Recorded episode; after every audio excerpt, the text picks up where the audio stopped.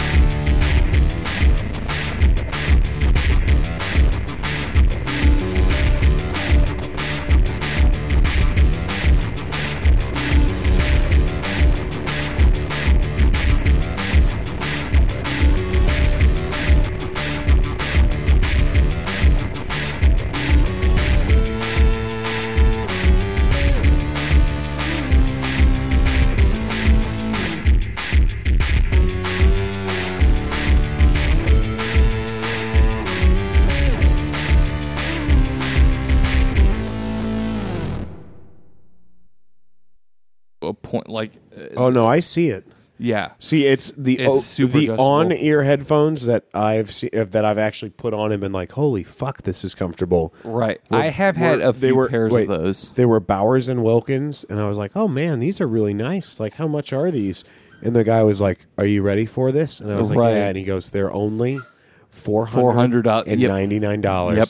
And I was like, "I would kill every single thing in front of me before I paid that amount of money for these headphones." And he was just Well, the last pair I "They're- had before made this in- was, they're um, made in England, managed by a China or la- managed or no, they're made in China, managed by an Englishman." The last pair I had before this was a um uh what's that fucking company called? Beanie, Coxton. No, it's Klipsch? uh, is it a main brand? Yeah, it's uh what's Dorpsch. the Polk. the skull. Skull Candy. yeah, Skull Candy. Yes, that's it. I almost said that like five minutes ago, but now I was like, he's not talking about those. pieces Beanie, shit. But that's I what it swear to was. fucking God, if you don't come here and let me pet you silent, I will just, I will eat your Let fears. me touch you. Make a make a map in your lap. There you go. Okay.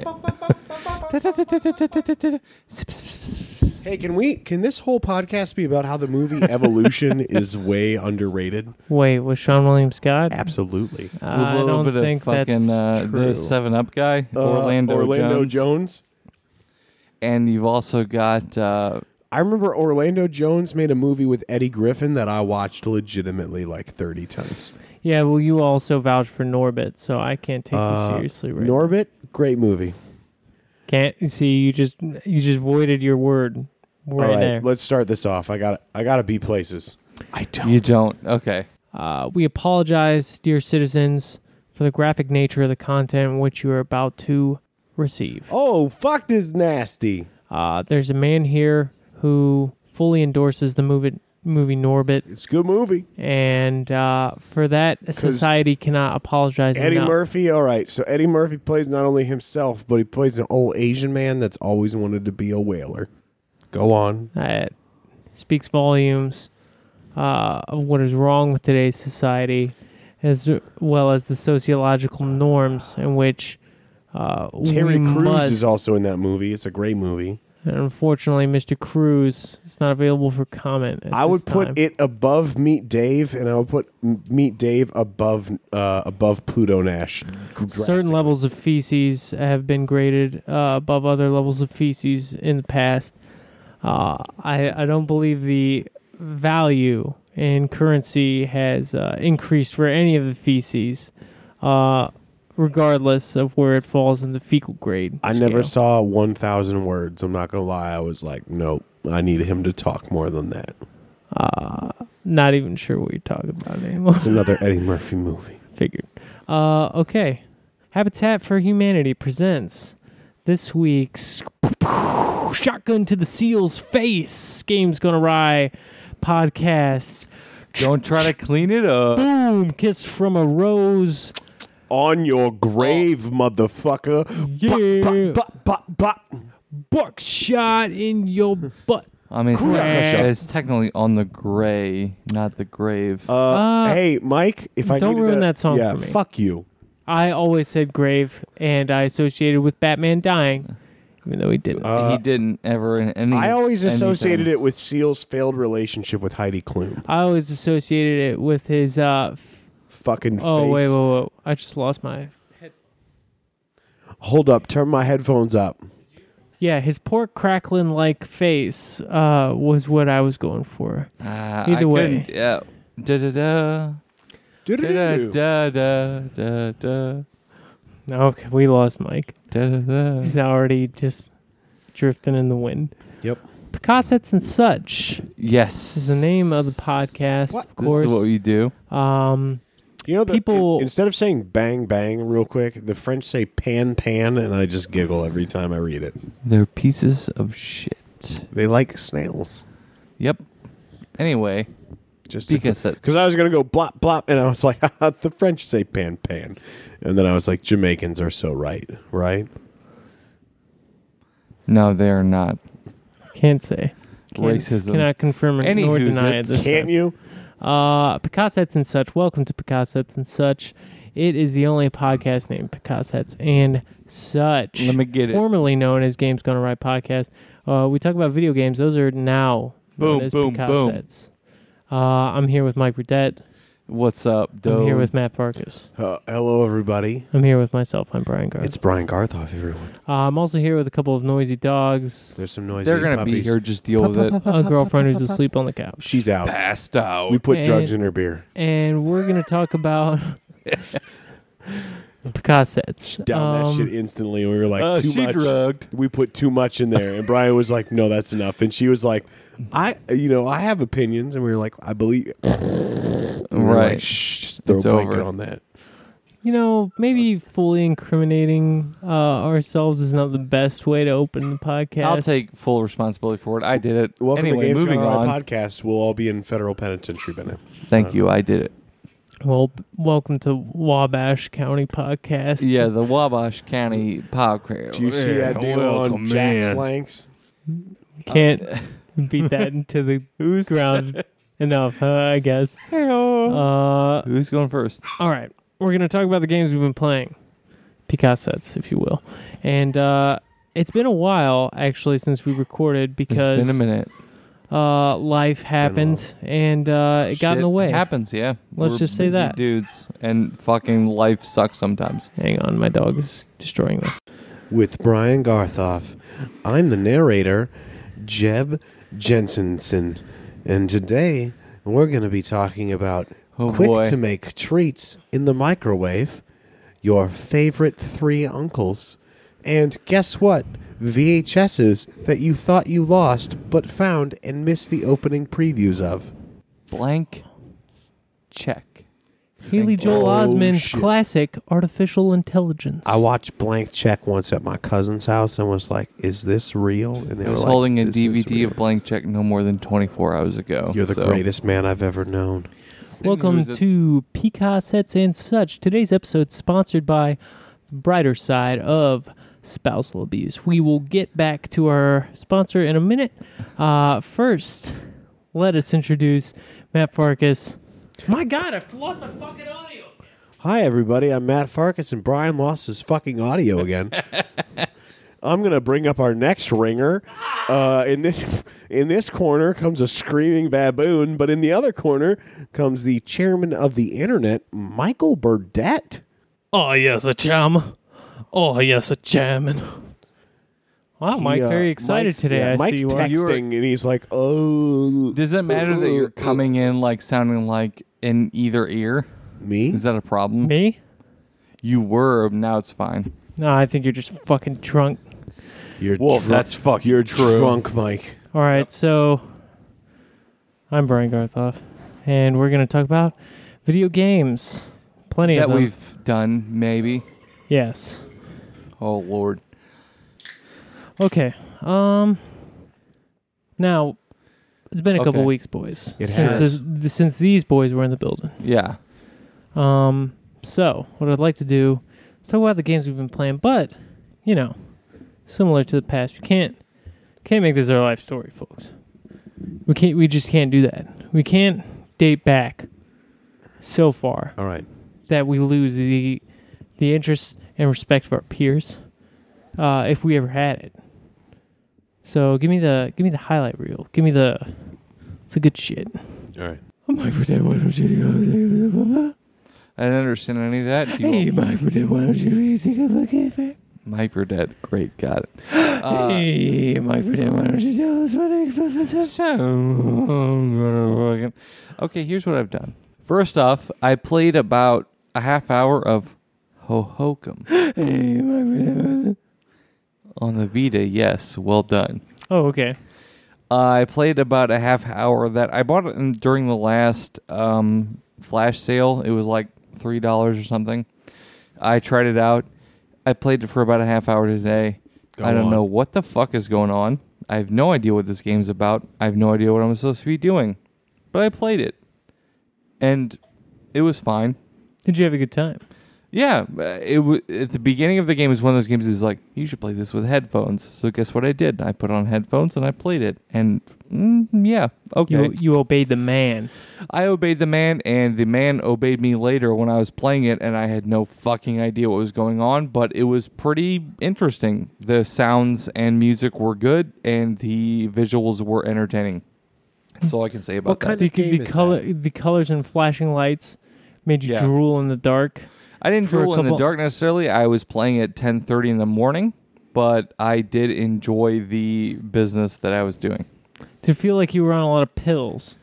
Yes, Were you kind on of a- actually. Yeah, were you on a lot of actually. pills? I wasn't personally okay. actually on pills, but it f- kind of felt like I maybe should have been taking pills. Okay, so I haven't played Hohokum, but I've seen it. And uh, to answer your question, Farkas, I would say it is sort of in the vein of, um, I wouldn't say Katamari Damacy, but similarly Japanese in art design and direction. And um, almost like it, it is 2D, it's very colorful. And it seems like sort of like a plane where you can like navigate and sort of choose There's a lot of worlds to go between Yeah. that I can go and check and maybe try to find the objective of, but, but I don't actually know what the objective is. they don't give you any information on it. None. and you kind of just zero. And you're just really like going through it and fucking hitting borders and they're giving you different kind of input in terms of visual visualization and sound. And then sometimes uh the what you're hitting is making sense and it's leading you to portals to different worlds sometimes it's an entire production that you don't really know you're a part of until you realize the end goal um it's Oh, I'm looking at it now. pretty crazy here we're we're bringing up a video while i'm speaking of it. We're gonna watch the trailer while Mike talks um, more. I it is a game that is cross-buy, so I could have played it on PS4, but I played it on Vita personally. Mhm. Um, so I brought it up, and here you play as the eye serpent. serpent that goes forward. So, and as you go forward, the one of the first levels is you're collecting more serpents that give you different colors that go toward the collection of um So this is like an business you're acid passing trip through. with an airbrush. It, yeah it's hard to describe is, a, it is a very artistic, it's super stylized artistic game. and It's you are visually and it- amazing, in my opinion, for the aesthetic. It reminds it's me very of, uh, and and when you do Google under, material design. when you do understand what they're asking you for, it is pretty rewarding. Like when you go out to the main menu to quit out, it's asking you uh, how many like i tokens of the total have you discovered, and so it seems like a game that, like, when I liked drugs, I would have thought, like, "Oh my god, we're gonna and get." quite another honestly, thing." that seems to be the thing a lot of people have said, and I would love to drop something and do it, but even in the small portion of time I've done it sober, it's pretty interesting. And Okay. because of how you phrase that, I imagine you dropping like a very ornate Right. silver tray. yeah, of, I uh, dropped in an, Thanksgiving a really dinner with turkey value- and yeah, mashed potatoes, and you're valuable like, this is vase. destroyed. Let's play this. I went game. home for Christmas and the vase is gone. I dropped it. Um, but it's it was pretty interesting. It Cool. kept me occupied for about a half hour or so, and the only reason I really turned it off is because I had other shit to do. Mhm. So it is interesting in that respect. So I did play that. Um, also on my Vita, I got way into um, Darkest Dungeon again. Okay, awesome. I actually started over from the beginning because I was like, uh, it's been so long, and I really was kind of in a tough spot. My last save spot, so I've started over from there, and I'm doing seemingly way better from there.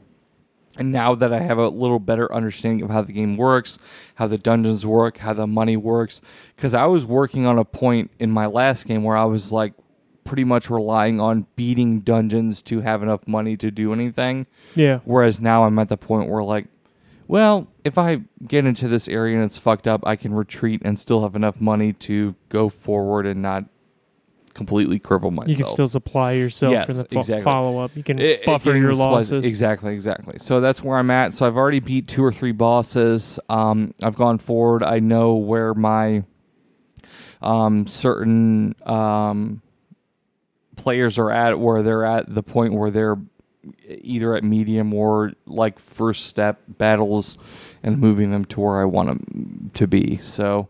Um, You're talking about just like that. leveling wise. Yeah, because once you get to level three, they move into the medium difficulty Yeah, category. that's where like all of my guys are right now. Right. And so once you get them to that, they literally will not go back to Same- what oh. you're doing. It's I Nor can you recently move- had an issue with that. Okay. Yeah. I'll bring I'll bring that up and should I just bring up I yeah, I mean, played- wh- it, the way I think it works best is if once we're on a game, it's I- open discussion. For that I hopped into Darkest Dungeon after not playing forever and I have Fergus, all you, ooh, real quick, you should let that rest and not grab it. All right. So uh I had But if you have to move it, go ahead. Sorry. I had all level threes aside five characters. And I was like, you know what? I'm gonna send four of you into the dungeon. And I was doing really good. Mm-hmm. And I was like, I could just go to this boss, or I could check out this last room. And I walked in and it was just like, hey, surprise. And I was like, oh god damn it. And they killed the healer. And it was I'm trying to think, what's the guy that has the abyssal artillery? Oh, that's the um There's a lot of classes in that game. it's the uh, uh So- occultist. It is the occultist. Yeah. Uh, they just murdered the. Someone marked him, and I was like, "Oh, that's nifty," because he usually doesn't really do. He hasn't really done anything yet this match. And then it was like hit. And I was like, "Okay," and they're like hit, and I was like, "Oh, okay, that's illogical." And I was like just beating the shit out of them with the uh, the woman that has the pike, and uh, then it was like, and here's an AOE, AOE, AOE direct attack, and I was like, all right, well he's dead. Somebody else is dead. We're down to two, and then I was like, well, I'm gonna just take a run at this boss, and uh, I wiped. Yeah. So I um, just was like, well, you know what? I'm gonna um, jerk off, go to sleep. Like this feels appropriate. It now. is a game that is extremely unforgiving on every front. So I have now come to the point, the second playthrough, I have come to the point where, like, when people die, if I f- still feel like I can accomplish the task, I'll go forward, let them die, and then move forward, and then just replace them later. That's eventually how it gets with uh, XCOM, and I think similarly, like games like this, it's just like you kind of have to suffer your losses at some point. And it kind of gives you the warning at the beginning of the game, like, Oh, hey, it you're definitely does. fucking, these guys are going to die. Well, and sometimes it's just it, unavoidable circumstance where it's just shitty luck. well, the game, the, like- the game's odds are like stacked against you to to an extent. I mean, like They they are, but you can predict to what extent they're stacked against you. Where you're like, this is an uphill fight, but I can. But sometimes it's just like, yeah, everyone here is gonna die. yeah, I mean there there are certain That's- situations that are designed to sort kind of of be the point, fucked. right? Um, if you come ac- if you come across a high, a slightly higher difficulty enemy, they will play like you play, which means that if they mark one of your one of your party members, they will continuously attack them until they're dead. Yeah. Which, when you're playing, is super disadvantageous, but also makes sense because you do the same thing to them. Well, and it's it, it is kind of one of those bad karate movies of like, here's thirty people attacking this dude one at a time. And then it's like, you know what? Three people are going to attack this dude at once and fucking murder him. And you're like, oh no, I just got hosed.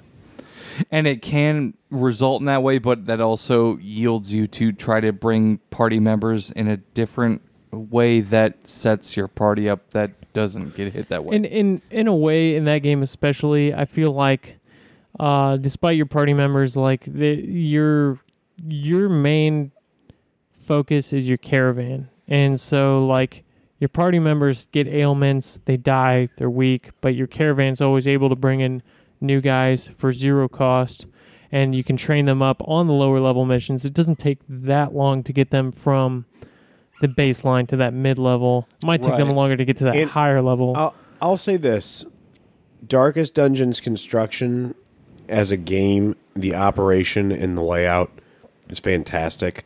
That is an amazing game for anyone to check out.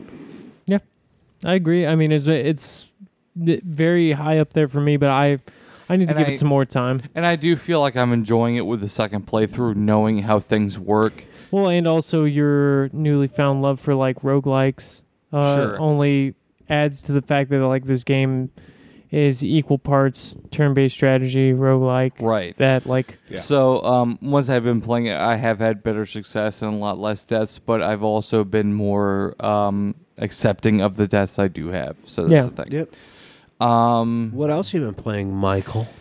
let's see what else I've been playing. I finished and played today, this morning actually, Gone Home.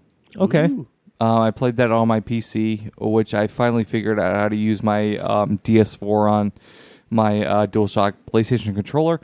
Played through that all in one swoop, um, and I'm going to be honest with you, super impressed. I was Okay. one of those people that was very, very like, kind of not choked up per se, but very taken aback by the emotional Did you cry? power of. I didn't, but I did feel a little bit like, oh, Were you that's close? That's yes, I would say I was. Close. It was very like, oh, that's rough. Mm-hmm. Like, and that's hits me in a way. And so I, I've come to the conclusion that these kind of games, the walking simulators slash the kind of, I would call them emotional experiences, quote unquote Yeah. Um, the hits you in games that kind of feel fit in that are, are something that I really like. So I played through that, and I had a real, real uh, connection to how the game went and how it was um, exposed to me and how it was presented. Yeah.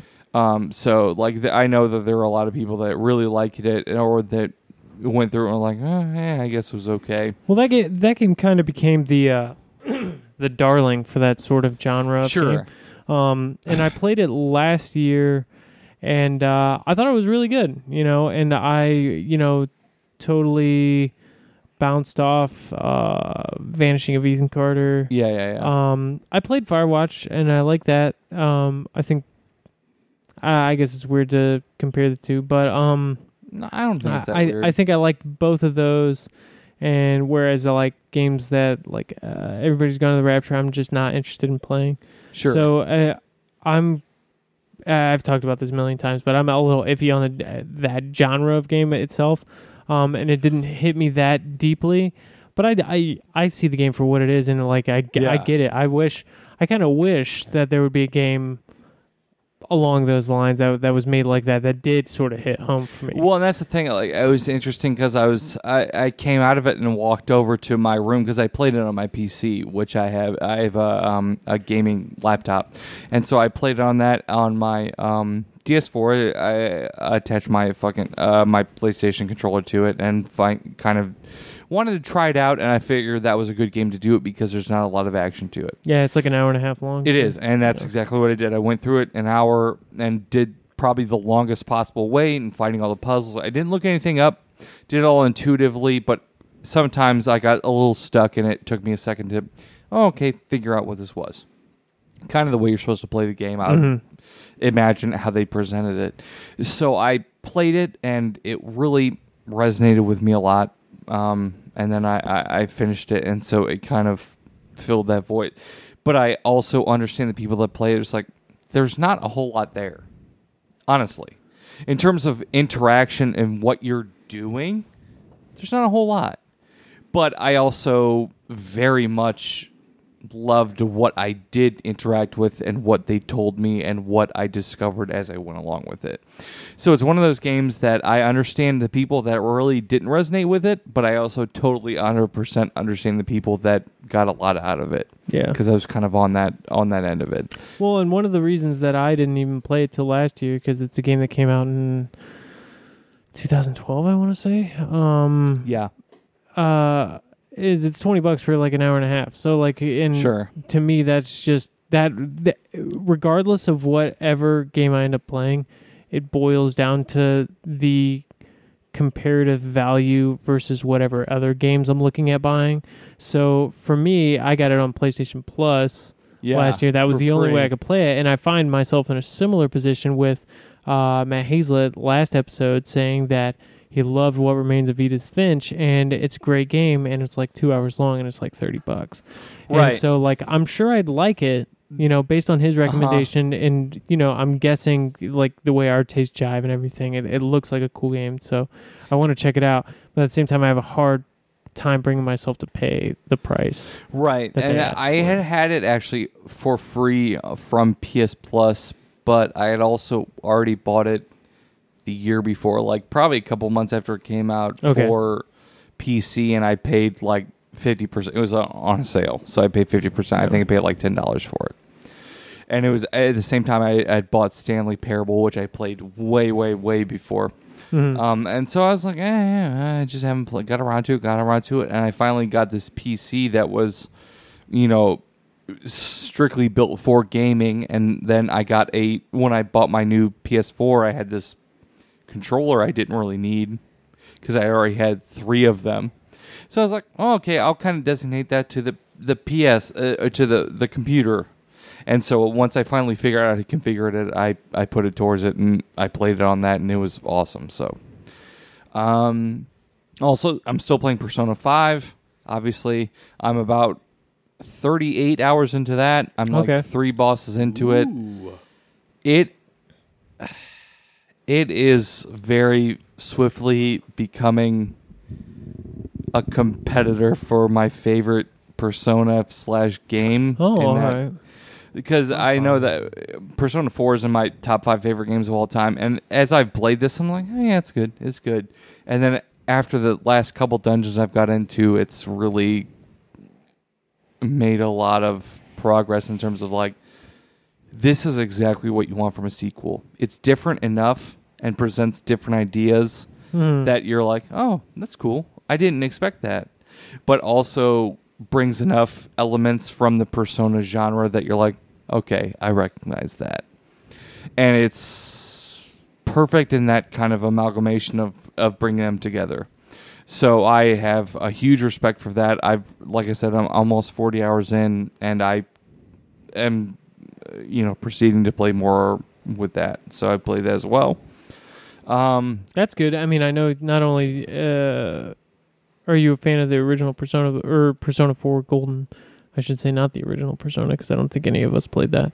Um, but you're a fan of JRPGs, and Yeah. so that's up there for in terms of like JRPGs you play. It is. I made a a, a very silly but very relative um, and kind of potent Facebook post where it's like, "Oh, you play an RPG on PS4. Well, this pivotal battle will decide the fate of mankind." Whereas when I'm playing Persona, it's like, "Oh, well, my fucking DVDs are late and now I have fines."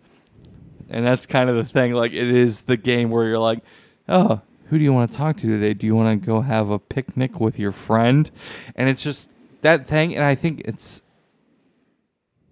kind of freeing in a way like you it, everything isn't this f- completely 100% you know uh, uh, blood to the blade battle You Yeah, know, like you not do like have this- your days Are where you you're going like to save the universe or are you going to Exa- damn mankind? right you have your Actually, days I think I'm going to get chicken instead of tofu. it's literally exactly like I'll go like I'm gonna go to the batting cages, and then like when my day rolls up, and think, oh, well, I think I'm gonna work at the at the ramen shop for the night and get some extra money if I need it, and that's what you do.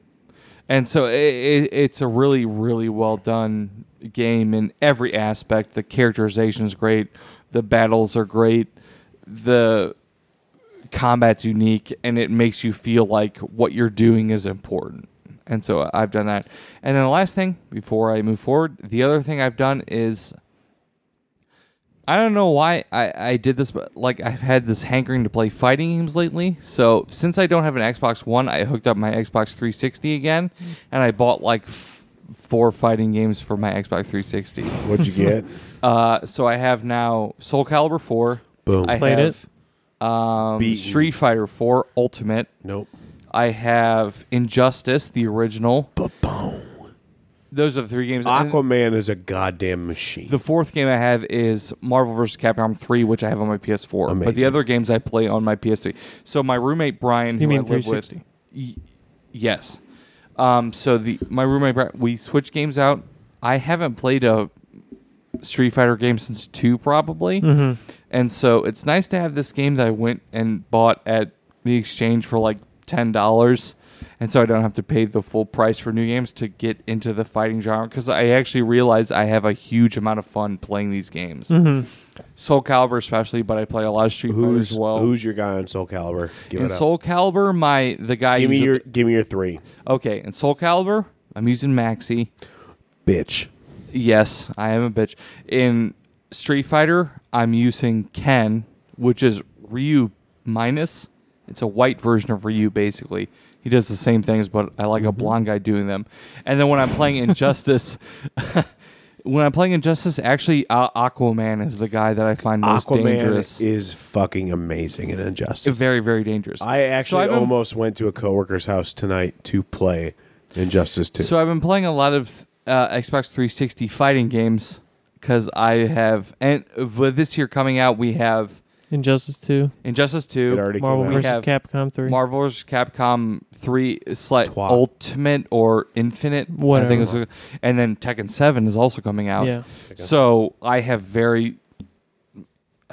I'm using these games to kind of quell my thirst for these games, although I'm probably eventually going to buy one of them as well. Mm-hmm. But it, you know, I dust off the old 360 and we play those, and it's been a fun time. I realize I really like fighting games a lot. I just know that it's so tough to get into them like online or in a competitive manner. All you have to do is really want to, though. I mean, like, Right. uh, similarly, like, uh, I didn't play racing games for fucking like six Ever. years, and then I just got Forza Horizon 3 and, like, just jumped into it. Then I bought Sure. Mario Kart, and then uh, did some more racing games that I'll talk about in a bit here.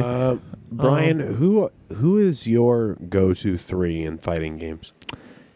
like, my top three games. Whatever. Or, or I was going to say Soul Calibur, but I feel like you're not really on the Soul Calibur. Well, you know, I only played Soul Calibur 4. And who who were your who was the person? Where I don't like, even know if I can pick up these reach sticks? that far back because that was like fucking ten years ago, dude. Uh, I used ni- I remember I used Nightmare Okay, and Not bad. um, Mike's gonna hate my list in a second. I probably won't. is there a girl named Ivy? Yes. Yeah, yeah, I used Ivy. And I I honestly don't think I can All remember right. past that. So here here's who I beat the Tower of Souls with: Okay. Nightmare, Yeah, that's a good choice. and th- and this is why the ground grapple. yeah, it is. uh, it is Yeah. it is the only unblockable move that goes and bypasses armor protection. Sure. Okay. Siegfried because of the ground grapple. Which is basically Nightmare, except a, a different sword hold. Nice nightmare, but the uh, change in grips really variates your ability. No, trust. Yeah, And very much so. I so many that. times have I stepped back and been like, "This is a weird stance that makes it look like I'm kind Right. of sitting down at a picnic holding Sure, a sword," sure, sure. and they're like, "I'm going to run up on you." I'm like, "That was a bad choice. You should not have. Yeah, you should not have come the that thing I will say You're is, out like, wide." I play against my roommate Brian, not Brian Garthoff, but the Brian that lives with me, and he is very well versed in Soul Calibur. And so the other games I can actually have a pretty even battle with, like with playing Street Fighter and those things. But when I play him in Soul Calibur, he beats my ass whole whole hog every time because he's so good at it. So I would be interested to know who your Uh, third party is. And here's the thing: is the third is a really wide spectrum Okay. because it almost exclusively depends on who I'm fighting.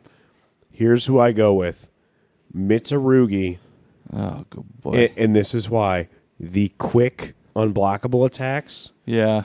if timed right, my favorite is he has a Bach where he charge he charges up for it and then he doesn't do it and then they go and then you do the attack that looks the exact same and it fucking just Yeah, decimates it's, them. it's a real. He's a real dastardly guy if you know how to use him. Yoshimitsu. That's Brian's go-to, Yep. which I have been perfected against playing against him. Disgusting. He has used Yoshimitsu in a perfect match, so that's two rounds where I have not damaged his ass. it is a perfect even it's a if tough game. If you know how to play that game, it is a real fucking bear. if Yoshimitsu damages himself and but kills you and you haven't damaged him, it is still a perfect to my knowledge. Technically, yes, because he does a he does a seppuku attack And- through his gut. I spun move someone around a few times, hit, hit, hit, spun move, and seppuku, and just been like, poke, dead. And it's like, welcome to my fucking nightmare. Nightmare, right? Ivy, Okay. and then ultimately, it, Cervantes. He can fly. Yeah. He if you know how to use actually him, fly. it's real dangerous. I've Yeah, so- I have fought the computer master Cervantes and been like, here we go. I got, and then it's just like, oh my god, I'm about to get my fucking ass handed to me by the computer. That's cool. Yeah. Okay. Uh, sometimes, like, I George Foreman. I don't get into fighting games often. And funny enough, George Foreman, the last fighting game, I guess if you counted it as a fighting game that I really got Fight into Night is Round Fight Night Three. Round Three, Yeah. and then before that probably Virtual Fighter Five. Makes Um, sense. Which I used El Blaze, the Luchador man. Boom. I like it. um, My luchador name is El Vendedor, and I'm making you an offer of pain you can't refuse. All right. Before we continue, I gotta pee. Well, that is great to hear. I would also like to hear about the video games that you've been playing, Matt Farkas. Pika sets, if you will. All right, I'm going to be quick. I got real drunk and was playing Zelda, and this Lynel just tossed my salad. Like he just held me down and Yeah, forced. they're no joke. he forcefully ate my butthole out, and I was like, "Oh my god!" There's one So- time I tried to boss up and like fucking fuck with a Lynel, and he just kind of fucking ended that shit Uh, real, real quick. I saved right beforehand though, and I was like, "I'm going back for this," and I loaded like 19 times and was like, "I'm gonna." Fu-. So I bossed this Lynel, and then I was like, "You know what? I'm not done." And I hunted out a bunch of Lynel and was like, "Come bring it, motherfucker!" And I just, I just fucking went on an anti Lynel fight because I would take one's weapons and be like, "Oh, these are real nice." I'm gonna fucking wait and stalk out this Lynel. I'm gonna stasis him. I'm gonna run up. I'm gonna hit him in the fucking face with an arrow. He's gonna be stunned for a split second. I'm gonna get on his back. I'm gonna beat the shit out of him. He's gonna toss me off. He's gonna run away. He's gonna try to do his charge move. I'm gonna like half step him a little bit, and be like, ba ba ba ba, ah. and then I'm gonna beat the shit out of him again. And then I was like, I'm gonna use every single weapon I have in the game till it destroys itself to beat the crap out of every Lynel I can find. And then finally, one of them just goddamn raped me, and I was like, okay, well, I'm gonna go to bed. And I just shut off my Wii U. I rolled over, fell asleep on the futon. It was great. Um, Smart. great game. Zelda Breath of the Wild, 11 out of 10. 11 out of 10. Yeah, I've uh, really liked it. I've kind of taken a, a hiatus on it right now. Me to too. Play some Uh, other shit. but- Mass Effect, gonna just like very briefly got a patch, a little bit cleaner. Uh, graphics don't look like I drew them drunk on a notebook in the middle of a class. Mass Effect Andromeda. Andromeda. Uh, the story arc, the wide, the wide broad stroke, really cool concept. The tight little Brussels, like the little Mhm. the little uh, individual hairs of the brush that comes off that broad stroke. I just kind of ignore and watch porn in the background or news or both at the same time because it's like that's fascinating what Trump said, but I'm gonna jerk off to what this lady's doing right now. Also, these aliens popped out of nowhere. I'm gonna have to shoot some stuff. Um, Mass Effect, I give it playable. It's a, it's a playable game. yeah. Uh, Battlefield had a had an update. Has some DLC. Uh, more World War One.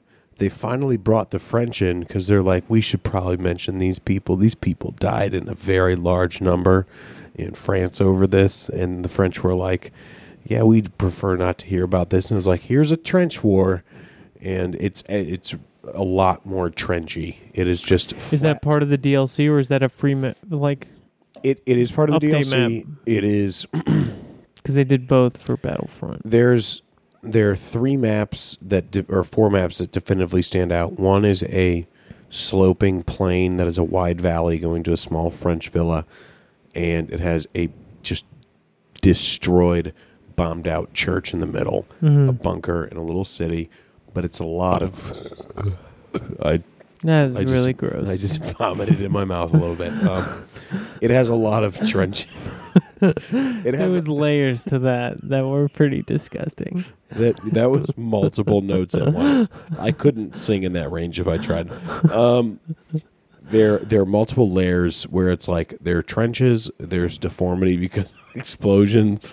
I'm just going on like this didn't happen. Uh, but for the most part, it's like it's a more nitty gritty fight. There's an it's either a prison or a military base or a fort.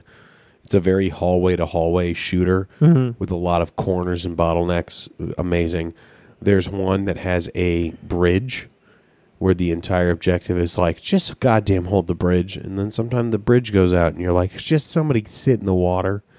And uh, the other one is just like this is a delightful little French city, a little French town, and it's like get ready for all these tanks, you goddamn francophonic bastards, and they're like oh god no, and then it's just tanks everywhere. Um, so that's Battlefield's DLC. I've kind of uh, I've kind of missed playing Battlefield. The new weapons, the challenges are kind of like get 300 kills with the level 10 unlock and then do something weird involving that class. And then the other That's the only way to get to use the new weapons. Uh that's one way to get the new and all it is it's a modified version of the final weapon kit For for the class. for every class. Exactly. So it's like here's a uh, here's a single shot uh, lever action or single shot rifle for the sniper or scout class, but it has a scope unlike the original Iron Sights bullshit version that you got at level ten. And you're like, cool. I don't have to run around with an unaimed elephant gun anymore. Or like, here's a here's a nifty machine gun. Also, now here's a red dot sight, and you're like, well, not red dot, but you know, optical. And you're like, cool. Now I'm not blind firing into a crowd anymore. But the other ones for the new weapons that came out, it's kind of it's like Battlefront, but some of them are like get get 15 kills with this in a game, Mhm. and you're like, yeah, this is not the gun to pick that with. I don't know why you chose that. And they're like, we're trying to punish you emotionally. Yeah, I'm not. I'm not a big. Fa- I wasn't a big fan of how they did that in Battlefront, where it's like, "They get 50 kills with Han Solo to unlock this gun," and it's just like, actually, I never use Han It's- Solo. It's so- less like that because the thing I didn't like about that in Battlefront was like, good luck getting to a hero pickup icon, even after every single person's unlocked this, because everyone wants to be the Yeah. hero always. Yeah, play as uh, Dengar in a sabotage mode on Bespin, It- and it's like, uh, I don't have that much control of when I can fucking It do wasn't. It wasn't play as Dengar. It was get Okay, fifty yeah. kills as Yeah. Dengar on sabotage on That. Well, Bespin it was there were hero tu- kills and sabotage, and on- then there was Dengar's on a kill. Tuesday between the hours of noon and 3 Pacific Standard Time or mid island time and you're like that's not a time zone and they're like you'll do it or you will not get this shitty pistol and you're like god damn I've got it I'm going to I'm going to google this I need So- that shitty pistol, bro. Yeah, I have that pistol but no battle battlefield shitty pistol. has less that, but it's more like here's an awkward, cumbersome gun, and you're like nobody likes that, and they're like get 15 kills in a round with it, and you're like here we go. Uh, so Battlefield, Here uh, I go killing darkest again. darkest dungeon brought it up, done with that conversation. Uh, what else did we do? I played Rebel Assault or not? Yeah, no, it was Rebel Assault One. Uh, really hard to play a game from the mid 90s using a mouse that was specifically designed for a joystick because it's jumpy. Uh, that's all I got to say. Great story. First time you really fight a Star Destroyer in an X Wing. Good for them. Go LucasArts. Uh, played some Star Wars Empire at War Gold. It's a good game. Uh, two games I want to get into. Here's the here's the meat and potatoes. The rest- Finally, uh, the meat and potatoes. yeah. Uh, the meat and potatoes. Taters, precious. Total War Warhammer. Came back to it. Never heard of it. Uh, you know, it's a new game, brand new, hot on the streets. Uh, shit sound like shit sound like hotcakes.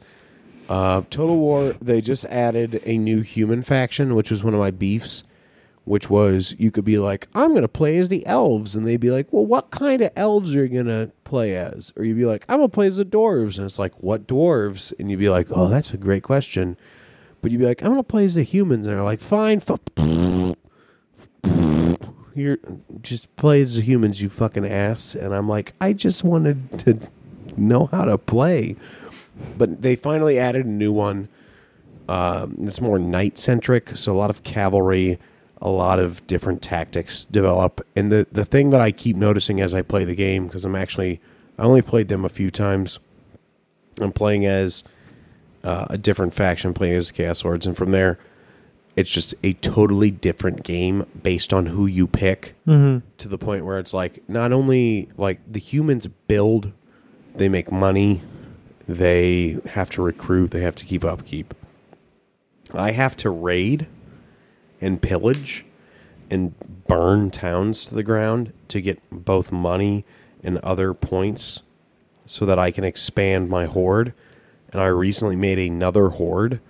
And I was like, cool, we'll travel in a pack. And I moved, and the next menu just said, hey, your hordes are too close. They will begin to attempt to compete with each other for dominance.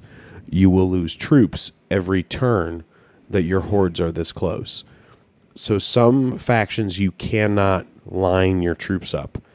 It's just they're independent armies, and if you stack them, you will be penalized. Mm-hmm. Other things, it's like they magnify each other. So it's just fascinating the complexity of the game. I played with a friend, he uses vampires, and where I'm more used to like group tactics, his entire strategy is based on what his hero is able to do magic wise. And it's just fascinating how incredibly finite the differences are. Yeah. Total War, if you're an RTS fan, if you like Civ but hate when your spearman loses to another spearman for no goddamn reason, play Total War and uh, you know, hit up the old uh, cry bucket when you lose, pansy. Uh, so on to my most recent uh, flavorful. Oh, I would say it's a spicy dish. A spicy. A spicy meatball. Oh, this is space. It's oh, it's just so nice. Uh, battlegrounds player unknown. Player unknown's battlegrounds. Unknowns. You got it backwards. Uh, fuck you. Um, I no. no, Just- you're right. Okay, It's so offensive. the way I describe it is this: it is the concept of the movie Battle Royale, or Mhm. as all of your generation will feel. No. You mean don't. the you mean the Hunger No, Games? nope, and I'll be like, don't. no, I mean Battle Royale. Uh, so you airdrop in to an island, Mm-hmm. either independently with another person or with up to four people. So it's either singles, duos, or squads. And then you land and you just fucking get what you get and try to survive. And it's the the winners out of a hundred. Yes. This uh this game's kind of caught uh a lot of momentum. It is. It's kind of everywhere right now. I was suggested to buy it. I had some credit on Steam. I paid seven bucks for it. I played two solo games and hopped in a squad game. And then I was like, ah, I'm addicted. Yeah. Like this is amazing. And it's still an early access game too. Exactly. It's an early access. I suggest everyone check it out.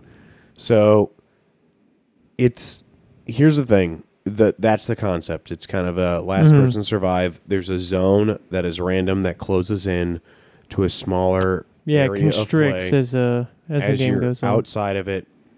Later or earlier game, the damage per second is less. Later game, it is violently like more aggressive. If you get caught outside this the zone late game, you are going to take massive amounts of damage that is sometimes unsustainable. Many of time have I been shooting at someone and they took cover and I see the zone coming in and I'm like, you're, I don't have to kill you. Like there's no way you can physically get from where you are, even with a car, to where I'm at before you die. So you're just out. And I just go. And I just, I'm like, I'm to hide in a bathroom with a shotgun pointed at the door because I'm an adult. Um, it's, it, and this is where it'll, it might remind Mike. And it's why I just, because I know you have a nine series card. I want you to get this game so bad. Like it is just He's been talking about it. it's so amazing. Um, so you drop in, you grab weapons, and the initial fun of it to me is the like wild, chaotic panic of the initial landing where you're like running through a house and you look across the window and there's a dude in the house across from you and you grab a double barrel breakaway shotgun and you're like I'm going to have to go in there and I'm going to kill that guy cuz he has a frying pan. And you just run into this other house and just like corner this guy and execute him into a wall or he just murders you with this pan.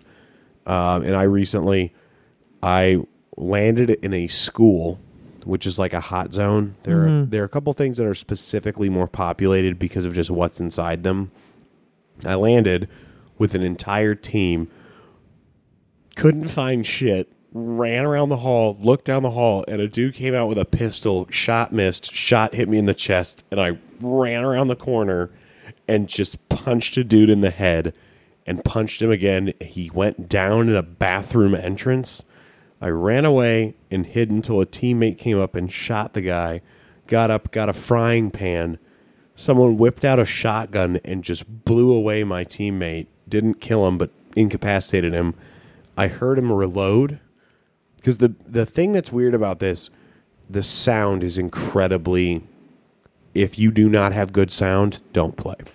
Here's a question: Do you start with nothing and scavenge everything? Yes. Aside like aesthetic clothing. Okay. Um, You don't which- start with any weapons though. You scavenge absolutely them all. not. Yeah. Okay. But I I ended up hearing this guy reload and the second I heard the click and I heard his footsteps move away from me because he went around a corner, I was like, "Oh, he only has the two-shot shotgun and he missed his shot." I ran around the corner and beat him to death with a frying pan. And then resurrected my teammate because you can do like a heal. There's like an incapacitate and dead. And he just walked up and walked up to this dude and just ended him with a shotgun. And I was like, cool. But like, if you're wearing a pan, for instance, it's a cast iron pan. Mm-hmm. many of time have I been standing, and someone's like, "I hear shots," and you hear shots from a direction because all the sound is very directional, and it's like I hear shot, and I'll hear a ting, and I'll like look at my, and my pan just flashes with a spark, and I'm like, "Somebody shot me in the butt." But if you're wearing a pan, it blocks your. It will block if they hit the pan. Um, there's a helmet, so if you find like solid helmets, it eats one shot uh, for a headshot. There's military vests, but things like I got into a bad motorcycle accident. Like I hit a bump, the motorcycle went sideways. I ejected and hit the ground too fat, dead. Then that was the end. That was the entire end of the game. But the aiming is it's realistic in the sense that a shotgun has more range than it does in most shooters. A pistol, in the same sense, is inaccurate, but if you hit, regardless of the distance, you're going to get a fatal result depending on where you hit. And you have very low health. So many of time have I seen off-sided fights with better preparation just turn out for the person that was prepared.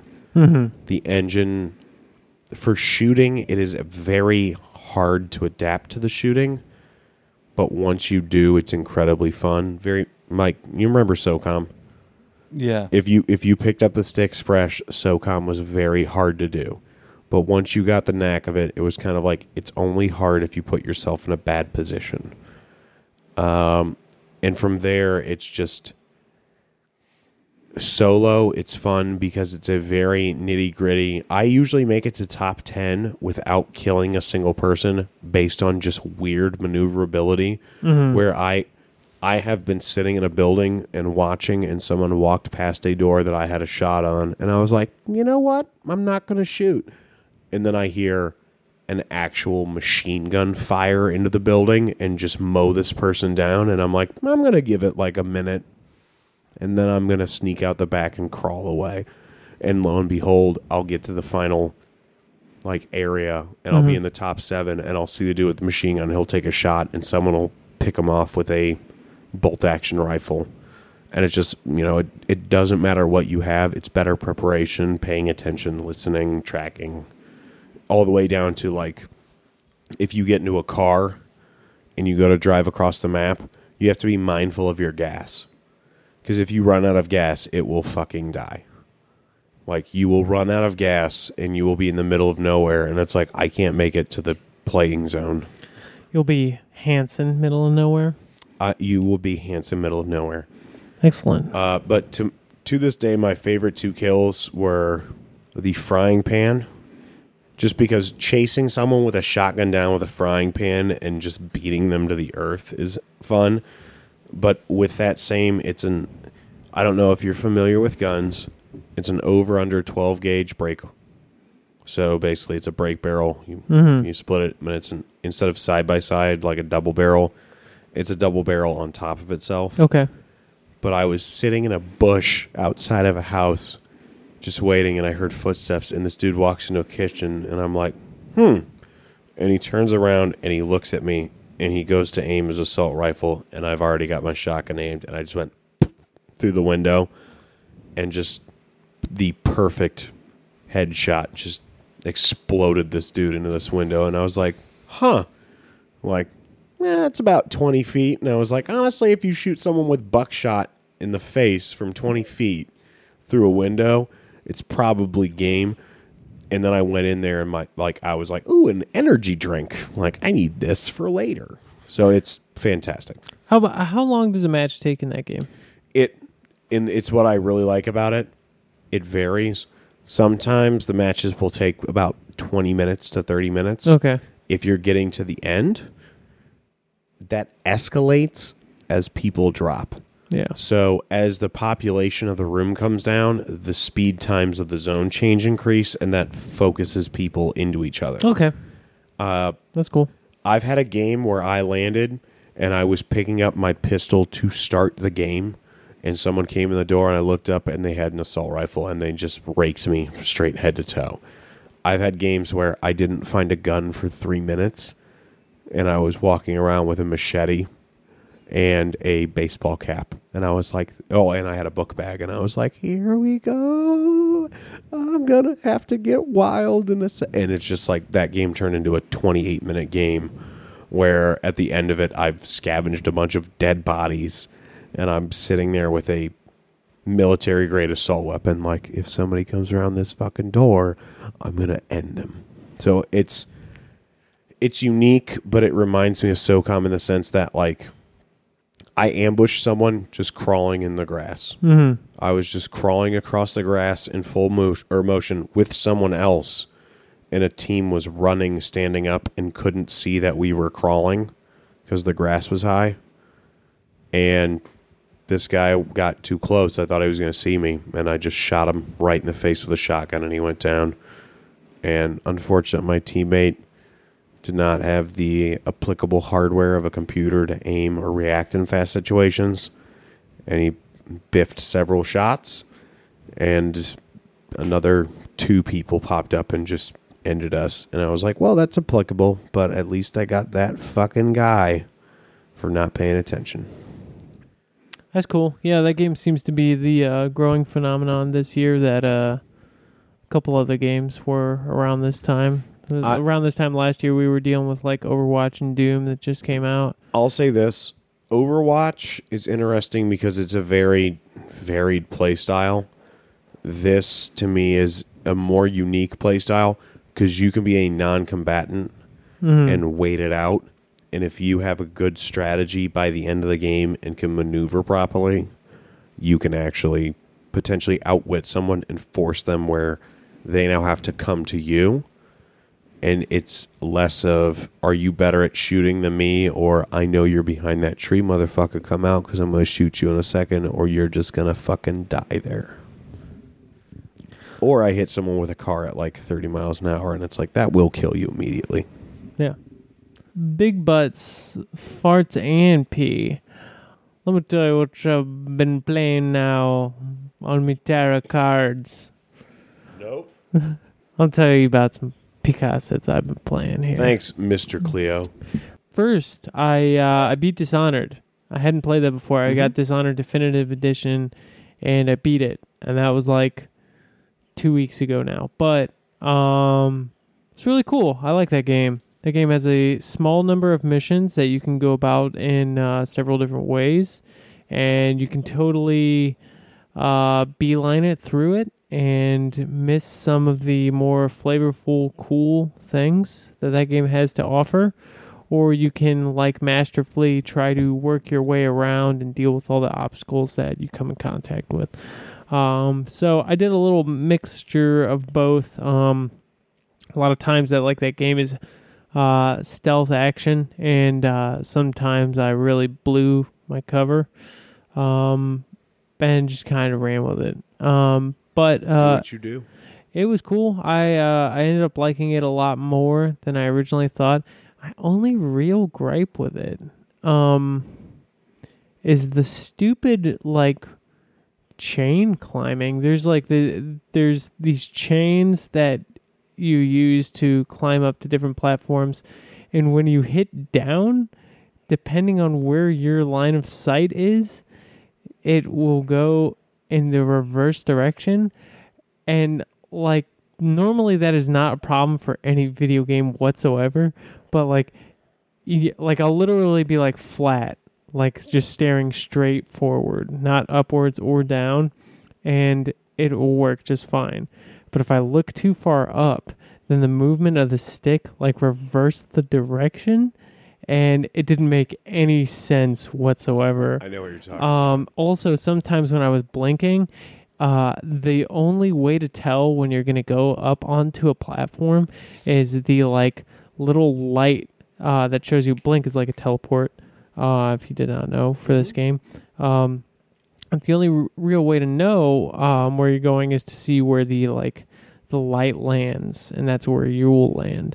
Uh, and when you're going up certain obstacles, it'll have an arrow, but at a distance, it is very hard to perceive what actually that is. So there are several times where I got totally hosed by this game because I'm going to a platform and it's so far away I can't tell if it's normal or an arrow or I have to like get it just right to try to get it to be on like to where I'll go up and uh it, it just kind of fucked me over a couple times. no, and that it had its nuances. Uh, Bethesda has a few interesting. Well that w- yeah, that that It- um it's not Bethesda directly. I know that they kind of basically financed it. Correct. Uh, Dishonored 2 was published by Bethesda. I don't actually know about the first one because this was a while ago that that game came out. I could have it came out in 2012.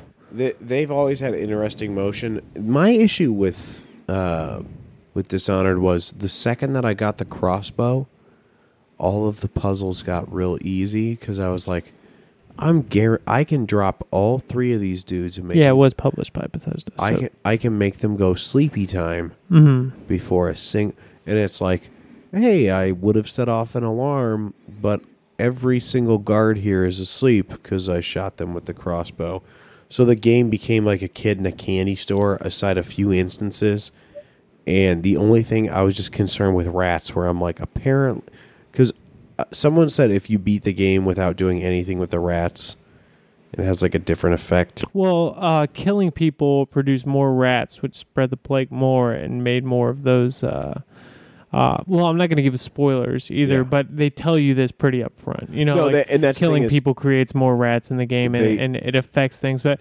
but from what I understand, it's more of like the last level. By the time you get there, the decisions that you made affect the outcome of that level. I, I didn't just- see anything else. i put everyone to sleep with a crossbow yeah, and I- well, it, and I was just like, you "Oh, have to I be in a position I'm to where you hoping." you have sleep darts for that. Oh yeah, so no, like you have to be mindful of your count. And after playing Bioshock on hard, where it's like, how many bullets do you have? And it's like, I got three, and it's like you're gonna have to get real squirrely coming up in this next room. Yeah. and it's like, yeah, I know, I'm gonna have to powers this person nearly dead, and then put one right in their head when they're prone, or like. Oh, I've got two crossbow bolts left, and it's like, what are you gonna do? It's like I'm gonna be real mindful about when I shoot these. So to me, just keeping tally on that, as someone that has played games that are like, "Hey, I bet you like having guns. Here's here's a literal handful of miscellaneous bullets. Figure it out." It wasn't too hard. It just dependent on how you play games, though. I'm very used to being on an ammo shortage where I'm like, Bob, we've got to be real mindful about what mm-hmm. we do right now. Yeah, depending on what I was trying to achieve, that game could vary from like sincerely frustrating to Oh, yeah. like uh, because if I was going for no alert complete stealth, there's some times where I got so fucked by the AI. Do you know what was like that Halo ODST where there was the one match where it was do not get detected and do not fire a shot was one of the trophies. And my God, I know what level you have to do that on, and I did it just for the trophy. But I remember trying so hard and being like, holy fuck. Like, this literally comes down to a split second window that you have to make it in time for, or it's over. Yeah, and so um, I never, fe- I was never smooth going about it through Dishonored. Like I was always like, shit's getting chaotic here. Like it, there, there's shit goes down at some point. Um, and to the point where like when when there is some like resolution with a, important character and you have them, a lot of times the missions will give you an out. Um, the more you hunt for clues, the more alternatives you unlock for the actual objective.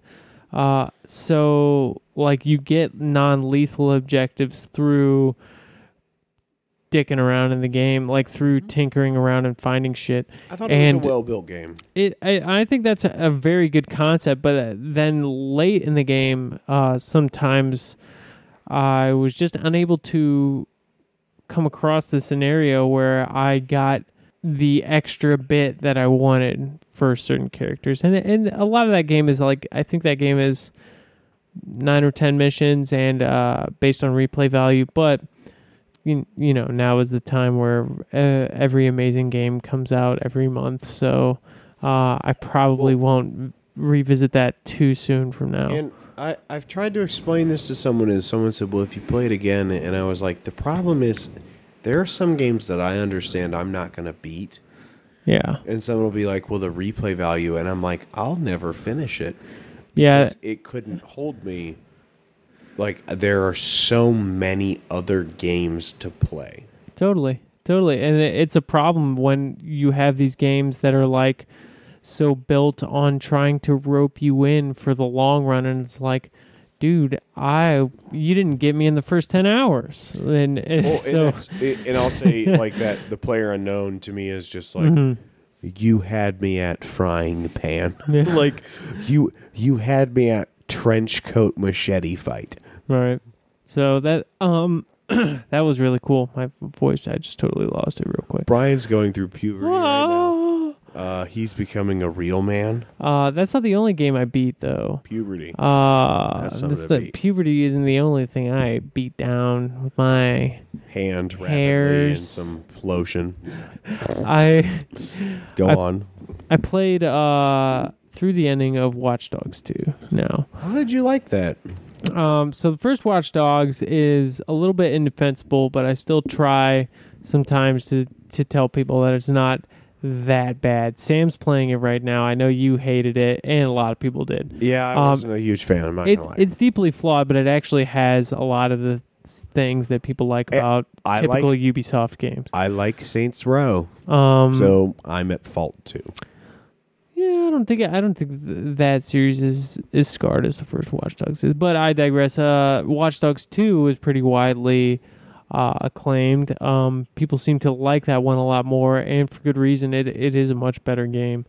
Um, the online stuff is uh, ever present, but also way more rewarding to the point where it's like even if you totally fail at whatever thing or if if an invasion happens and and you didn't you're in an event that you didn't trigger um you get rewarded for just participating in so that is never a problem for me um I'm it not didn't really interfere with my like going through the paces and actually playing the missions and like doing everything I did in the game. I'm not against a rewarding system if it's like, hey, you lost, but here's something. Mm-hmm. It's just uh, the other one. The second I got invaded mid playing and it interrupted something I was doing. Yeah, but that's how that goes. I mean, like that they're stealing an idea that Dark Souls made popular, you know, and they're applying it to a larger um IP, I suppose. I, I mean, like a like a bigger slate of game. The only They- time I would accept that is if the Hamburglar himself came into my video game and it was like he took all the hamburgers and it's like motherfucker. I mean, when you look at- chase this dude down. we look at everything Ubisoft has done and continues to do, they're all about getting the online involved. I mean, they tried to do that with uh, Far Cry 4, and when I did actually play Far Cry 4 co-op uh, with Matt Hazlett the one time, like it was really fun, and I was Far like, Far Cry 4 online is fun. The co-op Yeah. is fun. I was like, that's not bad. And then you know, obviously they've done it with Ghost Recon. The Division is a complete online game. It's like the The persistent Division online world uh, for. You just said it was trash. and It's you- tr- it's you- goddamn trash. You're one of the only people here that played it. Well, but- and it, that's why I can actually be Yeah. like, no, this was terrible. I played it. anyways, I uh, ate this whole sandwich. How was it? I mean, everyone said it's great. Bite two and three, but I finished it. well, I thought you liked it up awful. until this point, but uh, Oh no, it's just it was underwhelming. It was underwhelming, a poor engine, a poor story. Well, the story wasn't bad. It was just like, here's a woman getting flamethrowered on her cell phone, and I'm like, great. I just wanted to go to sleep tonight, but now I'll have the mental image of a 23 year old woman trying to call her mom getting flamethrowered by a deranged ex firefighter that has some kind of plague. And he hates Mexicans, and I'm like, "This is exact." whoa, Thanks, Tom Clancy. spoilers, spoilers. Spoiler alert, don't look at any of the tapes in the division because you'll be like, that was sad. Because you might find a story. Um, Yeah, you might find a story, but you might be like, I don't like this story. uh, so Watch like, Dogs, You're going to read it. Watch Dogs Two has a story, um, and it is kind of hilarious and kind of great. Is Um, it about a sex tape on a cloud? No, but I starring wouldn't the dude from that movie where I he goes to wouldn't Hawaii be with the girl surprised. and he makes the vampire Muppet movie. Oh, that can't happen. Mike Uh. chiming in here. Mike, what's your opinion on that?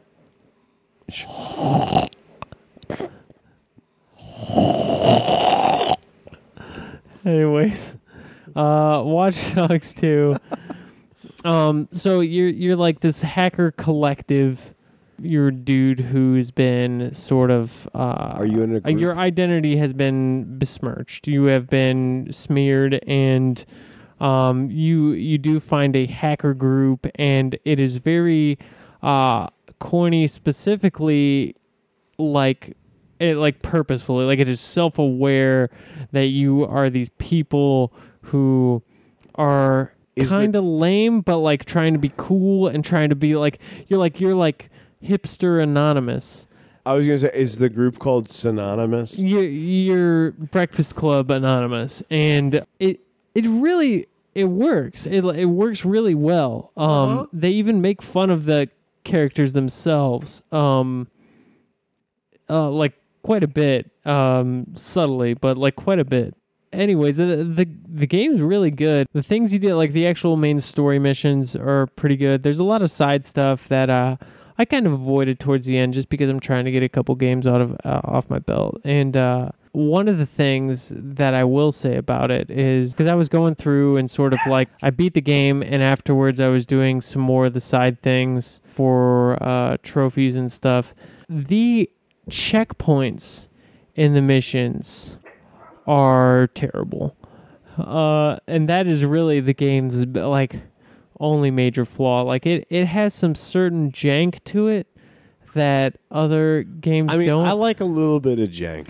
yeah, I mean, yeah, Player Unknown It's- Battlegrounds Dude, has Player has- Unknown's yeah. motion and jumping is stupid jank.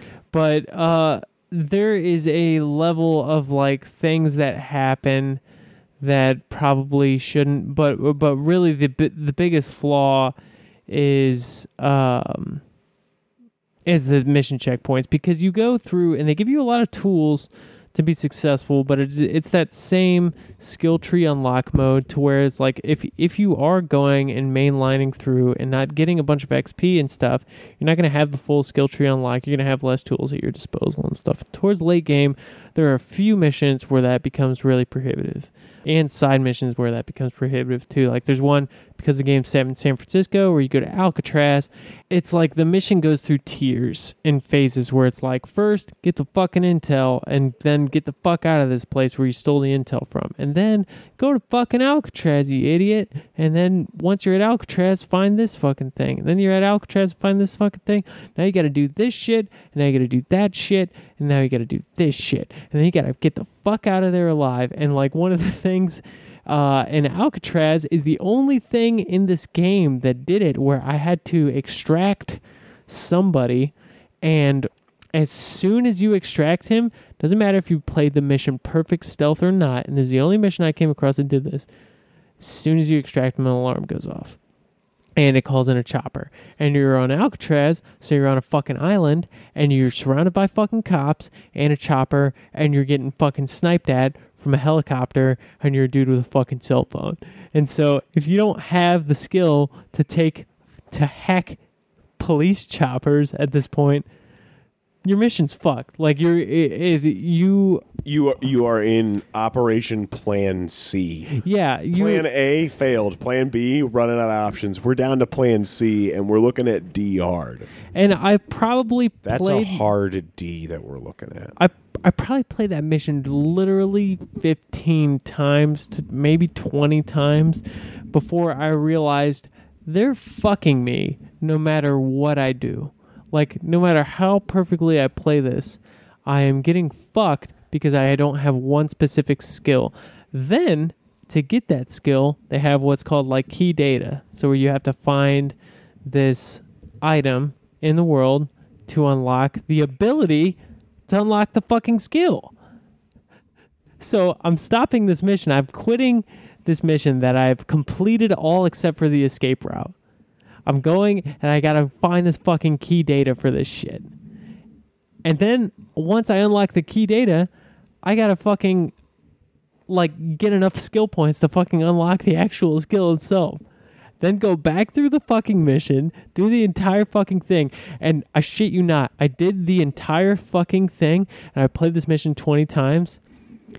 I I got the guy, and the alarm triggered. That is the bullshit alarm, and there was no chopper. So after after all that, it was like I finally got the ability to hack this chopper, and they're like, "That's cool. We didn't send one today. it's uh." The only thing It's Wednesday between the hours of 1 and 4 p.m. The entire chopper crew is at Ping Fang Pao's Sushi Special. Uh, that's up Midtown. They're all busy. They were like, oh, we'll get to this later because that's the one time the chopper doesn't basically, but like I would legitimately take a shit in the jewel case, cellophane wrap it, and be like, I have a defective disc, Ubisoft. Do you want to take this back real quick? And, it's, and then it's like, did you poop in this box? But the game is a blast, actually. Like that, like other than that, and the fact that like you'll go through a mission, and if you're not fucking careful as fuck, and you're not going to be every time, anyways, even w- with all the stuff they give you to work with, like towards the late game where it's like, hey, you have to do these four things just for this one step. You have to do four things. A lot of games, you do the first thing, it checkpoints. You do the second thing, it checkpoints. You do the third thing, it checkpoints. So where if you die before you do the fourth thing, you go back to what you just fucking did, and you're not fucking repeating yourself. And and this game doesn't do that. So like, I was at a mission. It, it literally the final mission in the game, and this, like I said, this game, like, it was good all up to this point. It's total blast and i still like it, it a lot. Um, but it really shows how bad this is in the alcatraz mission and in the final mission of the game. I get to the final part of the final mission of the game where all i have to do is fucking escape. And the final mission the final part of a lot of missions is just like get the fuck out of there. Hey, run it. Uh, yeah, with like Be, undetected, be on your shit. Get out. undetected, get the fuck out of there. Because if you do get detected, then you got to lose whoever is fucking after you.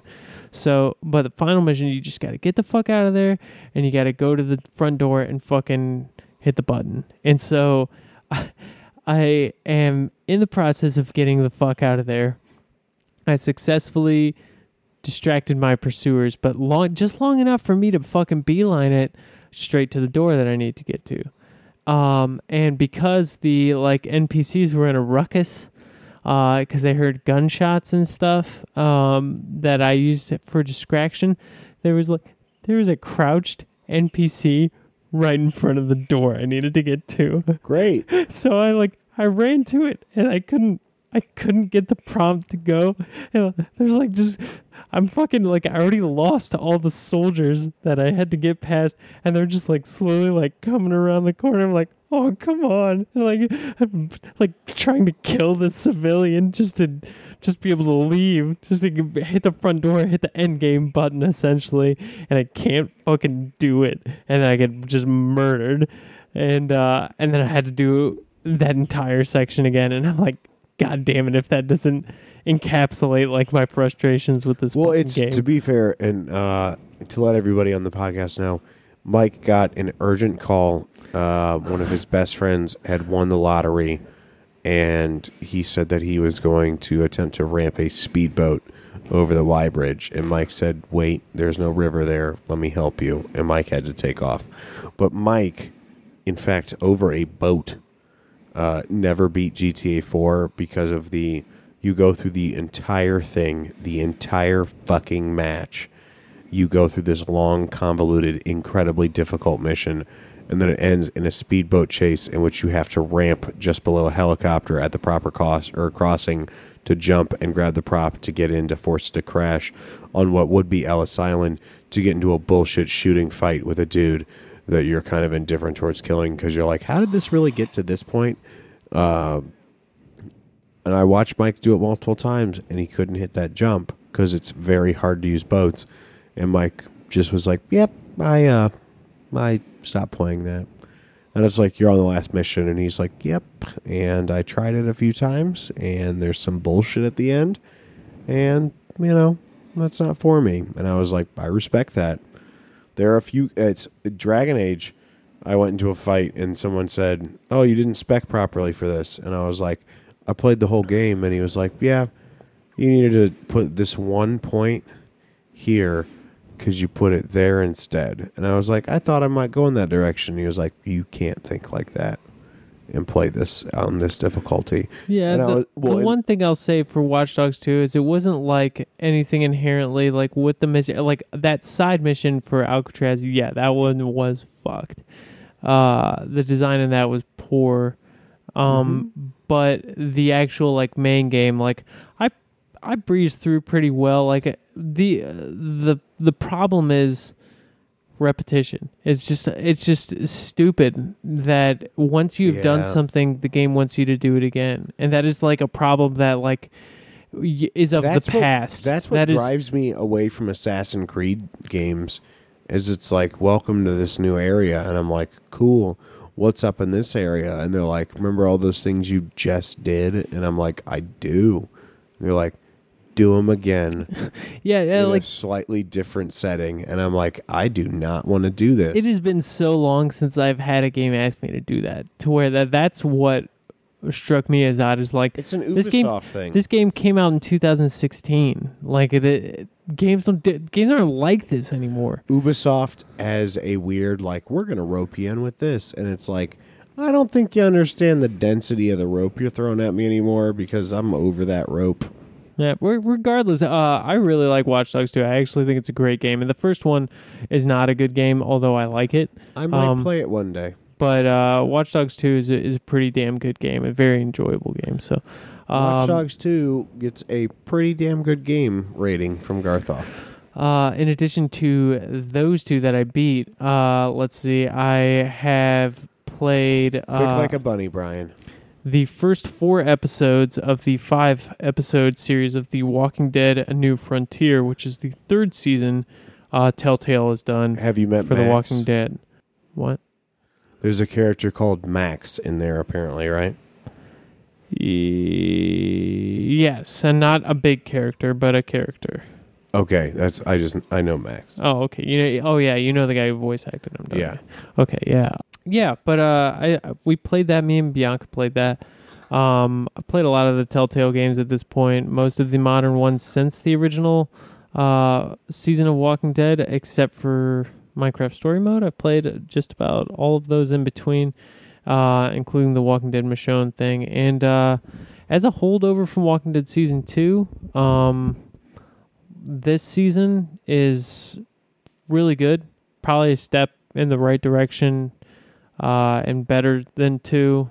Um, they bring back characters that you had and and played as into, but you are a different character that interacts with them. So it's uh it's interesting. Sometimes you, you find yourself in that classic scenario where it's like, damned if you do, damned if you don't, and you're kind of uh, fucked regardless of the response. In fact, like there was one response that it was like, this is going to annoy this character, this is going to be neutral, and this is going to be a positive stance. And like I specifically chose something to not annoy a character, and then immediately like the guy makes a little comment about the character, like that I'm trying to not annoy, that ends up annoying him right after I make the choice, and I'm like, oh god damn it. Uh, That old chestnut. Eh? yeah. Um and and just bullshit that it's like they use um you having to have an ultimatum to their advantage where you're you're really fucked no matter what you do. But Like real life, where it's like, here's a choice, and you're like, I don't like any of these options, and then they're like, well, this is what reality became for you, fuckface, and you're like, God damn it. Yeah, so uh, you'll run into that playing this game. Uh, the fifth episode isn't out yet. Uh, otherwise, we would have beat it. Um, but it comes out at the end of the month, so I'll check that out. I like it. Do you want to do that- real man stuff with just me and you? Yeah, let me do do the quick wraps on the other shit. I got uh, Mario Kart 8 Deluxe. Play a little more of that. It's good. Who's your favorite character? Throw it out. Uh, I use the me. I Okay. use me, the me. All I made you as a me. You're also. a piece of shit. Um, what's your favorite cart? Um, so far, I don't, I don't, I don't know by name. I You're know gonna- by look. You're gonna hate me so much when I say this. Wait, it's a Mercedes Benz. Uh, Tanuki Mario, Oh, okay. standard cart, standard wheels. Yeah, that's not very creative. Nope. Here's the thing: is I have played the you know the baby map where it's the eight laps in the the tight circle. Yeah, Baby Park. Yeah, baby park. I have done that drifting like eighty percent, like literally starting on the first turn, doing a wide drift, and then slinking around and going lateral at the end of the other turn to whip real hard and just come sideways up the whole length drifting where I'm like, "Oh, when I let go of this boost, this just this cart's going to just explode. Like I assume anything behind me is going to be on fire." And then uh just uh, I I like that game. I think the Yeah. Mario Kart's a genuinely good design game. It is a good game, and it's a game that, like um, I said in the past, that I, I wasn't into, but um, I've gotten into it now, and I, I've sort Yeah. of found my I've I've described Mario Kart like that. It's like sex. The direction, it's or the directions, four pictures. Uh, we're all born to know how to do it, and every now and then an Italian person goes yippee during that. So it's just it's fun. I, I found that I just um It's I also enjoy fun up to four players. I enjoy uh, racing games more than I thought I did. Similar to the way Mike is now getting into fighting games. Yep, best Um, with two players. Up to four players is fun. Anything more than that just gets messy. I uh, I got the Hot Wheels expansion for Forza Horizon Three. Uh, do you? Is it just Hot Wheels? Is it, It actual is Hot Wheels? Thrilltopia. There is a like island based around mountains with like orange plastic, you know, Yep. highways. And uh, loops and uh, jumps, and there are Hot Wheel cars. You can also use your normal cars. I like the Blizzard Mountain exp the first expansion for this game a lot more. Obviously, I've I've talked a lot about how much I like this game. I find myself being very bad at it since I've started playing Mario Kart because I'm just totally attuned for a different style of Its game. racing now. games are calibrated. Yeah. Uh, m- my only discretion: the hot in the middle of every Hot Wheels game, someone's mother should walk in and be like, "I gotta pick up your toys," and you should be like, "That really threw off my mojo." Uh, but what I what I do like about it is they have that like Mike's chiming in. That, Mike?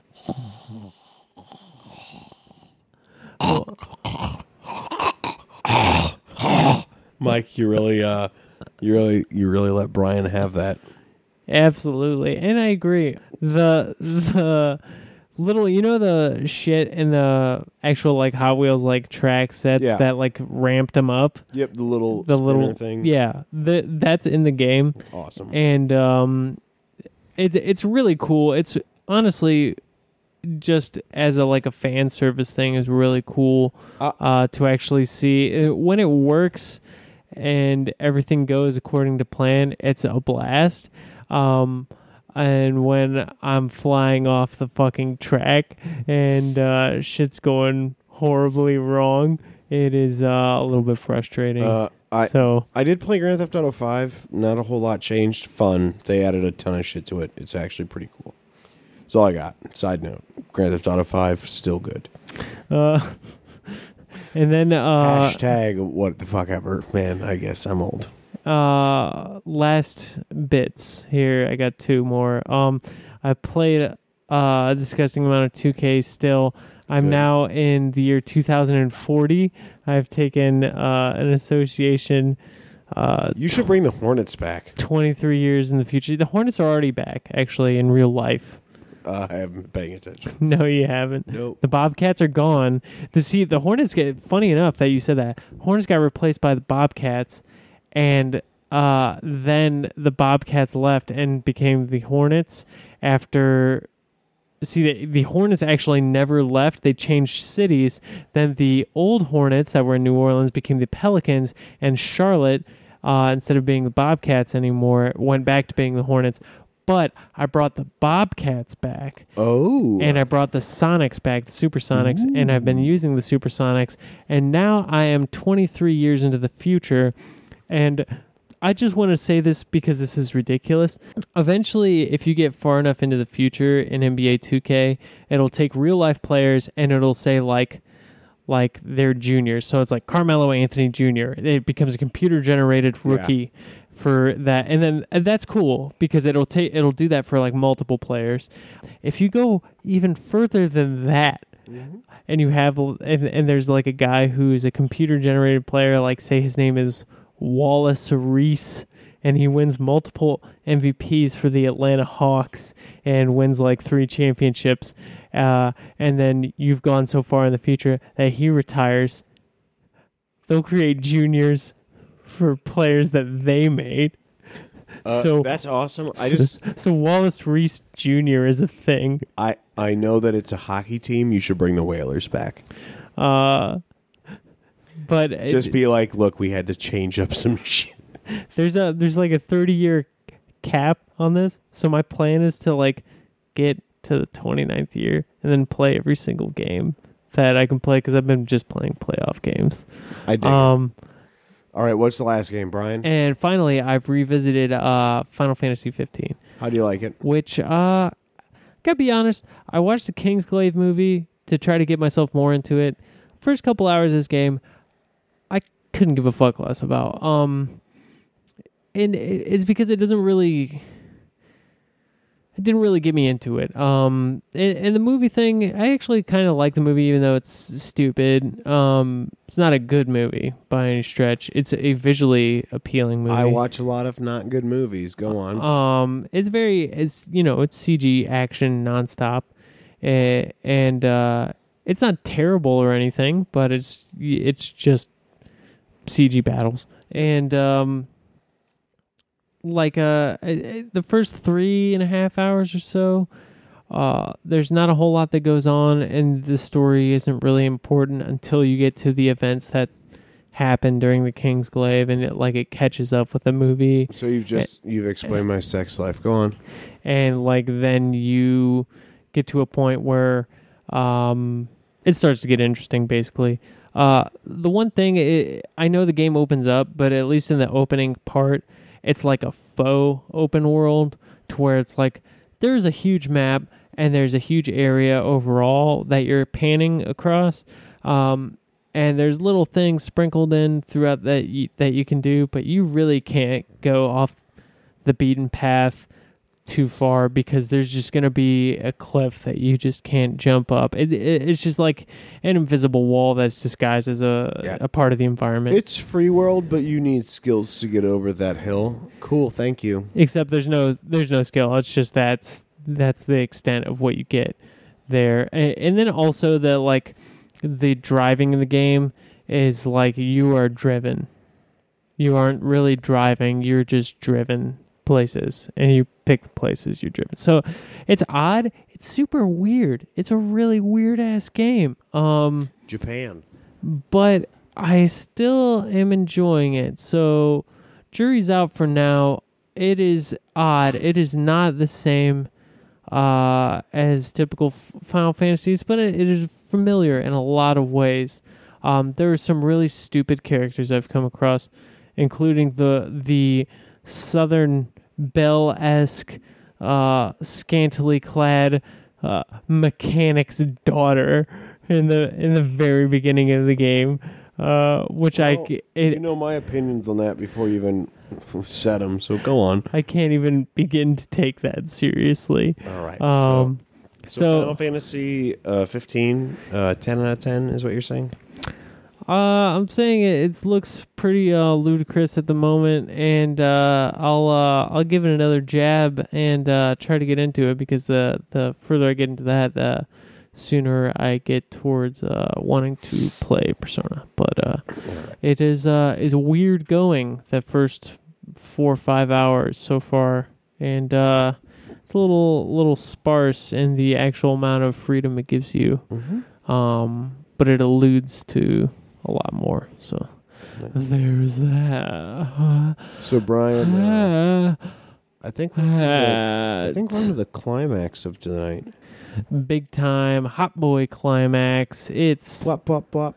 real man stuff, two man edition, and one dead boy. Welcome to Weekend at Michael's. The Um, Weekend at Bernie's ripoff, where we're going to animate Mike's corpse to say the rest of this. Mike died actually when he went to stop his friend from jumping the Cuyahoga Valley in a speedboat. We've got his dead body here, uh, and we're gonna just we're gonna voice it over. We're gonna say uh, our prayers to Mike tonight. Uh, uh, I'm, do you want me to lead the prayer? Uh, I'll lead the prayer. please. Dear Batman, uh, if you're out there, uh, first off, I'd like you to save all of the children because you're Batman. Uh, second, I just want to say, cool cape. Uh, I've always dug the cape, and uh, if you would like to, I would like to win the lottery. Also, my friend Michael, he has died in a speedboat bus accident, and I am not emotionally prepared uh, to really confront this. And if possible, if you would like to snuggle tonight, uh, that would be really welcome. And also, can you take uh, Mike's soul to heaven because you're Batman and you're the only thing I can believe in? Amen. That was beautiful. It was. Uh, you're gonna need to give me a minute because this is very difficult for me right now. I will do that. Dear Michael, uh, ever since Ruff McGruff, Chicago, Illinois, 60652, uh, I've known you as a man. I'm sorry, what, what was that you just said? Well, he's back from the dead. Somebody stop him. Oh God, his ghost is here and the dogs are barking. What a mess. Brian, what did you did you go to Pet Sematary? R. Michael, who art in heaven, hallowed be thy. Hey, Mike, we were just praying towards you because you've been out for like an hour. Yeah, um, Batman, thank you. Oh my God, Batman came through everybody. yeah, it's uh, been pretty harrowing. It's pretty bad, but I've been trying to stay total with all the friends because of all the bullshit that comes forward. Uh, well, I'm sorry. everybody What? thank Batman. My all right, Mike. Real man stuff. Real man stuff. Mike. We can't lose you, Mike. I want you to confess your love. I mean, um, depends on what you want me to confess I love. I want to. I want you to confess your love to to the world. Uh, it's really good. It's compelling, so there's a lot of fighting with Folsom onto it. But other than that, it's fun. There's a poking lot I will fight you for in fighting Lament on the porking sword, whether it be four per palin Other than that, I'll fight you with whatever dirty fighting hole you have. All right. Well, we're- real man stuff.